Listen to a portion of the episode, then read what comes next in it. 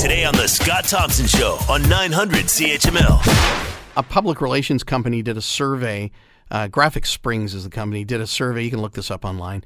In regards to the image of Santa Claus, according to their results, there are some who want to see a gender neutral uh, Santa.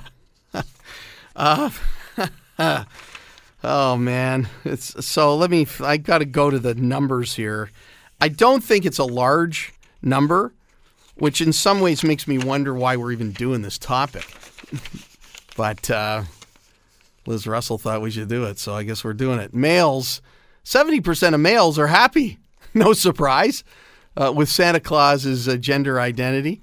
Uh, 10% of females, uh, 10% feel it should be a female uh, gender ID and gender gender neutral 18 point, 18%. We'll just have some fun with this. Alyssa Freeman is a public relations consultant, writes for Huffington Post. Alyssa, nice to have you back on the show. Nice to be here with you. This is clickbait, isn't it? Let's be honest. This is. Oh, that's exactly what it is. I was just talking with some friends, and I said, "Oh, I'm talking about this topic," and they all look at me and roll their eyes mm. collectively. And then I said, "This really just is clickbait." And you know, to be honest, the PR company put it out, and if they wanted to uh, draw attention towards the company, they did a great job. Yeah, you got to hand it to them. And here, here I am talking about it on my show, and and I got, to be honest with you, I got spoofed by it too because you know, it was it was pitched to me as the host, and I didn't dig deep enough into the statistics to make a decision to say, nah.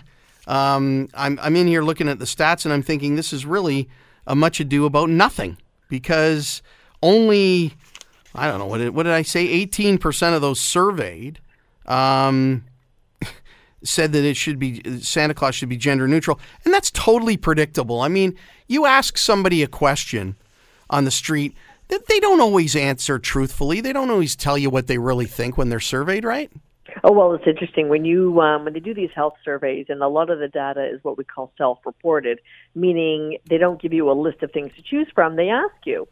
So you know, in these health surveys, if they ask you your height, suddenly you're taller, and if they ask you your weight, suddenly you're skinnier.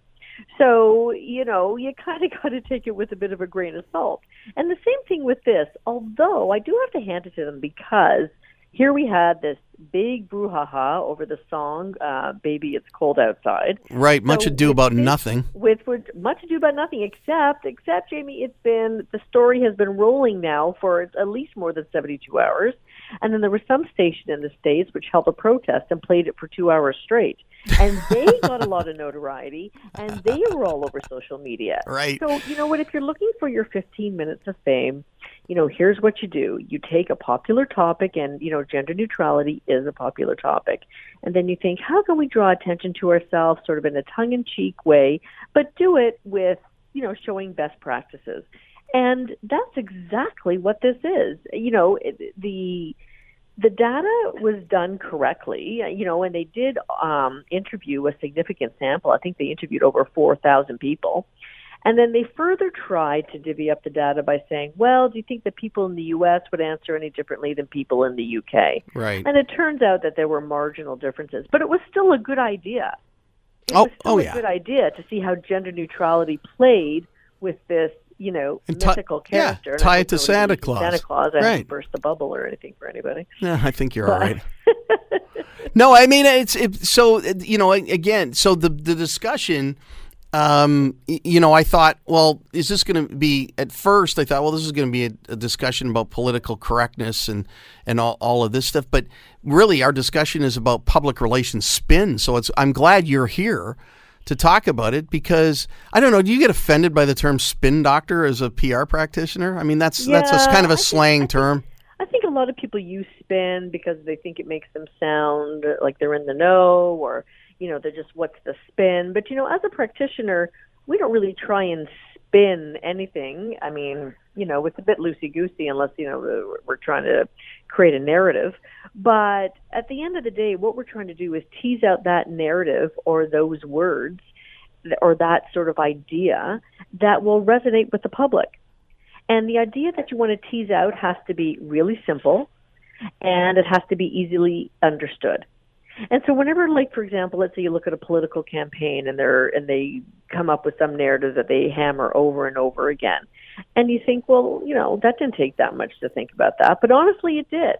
You know, to come up with something extremely simple is hard to do.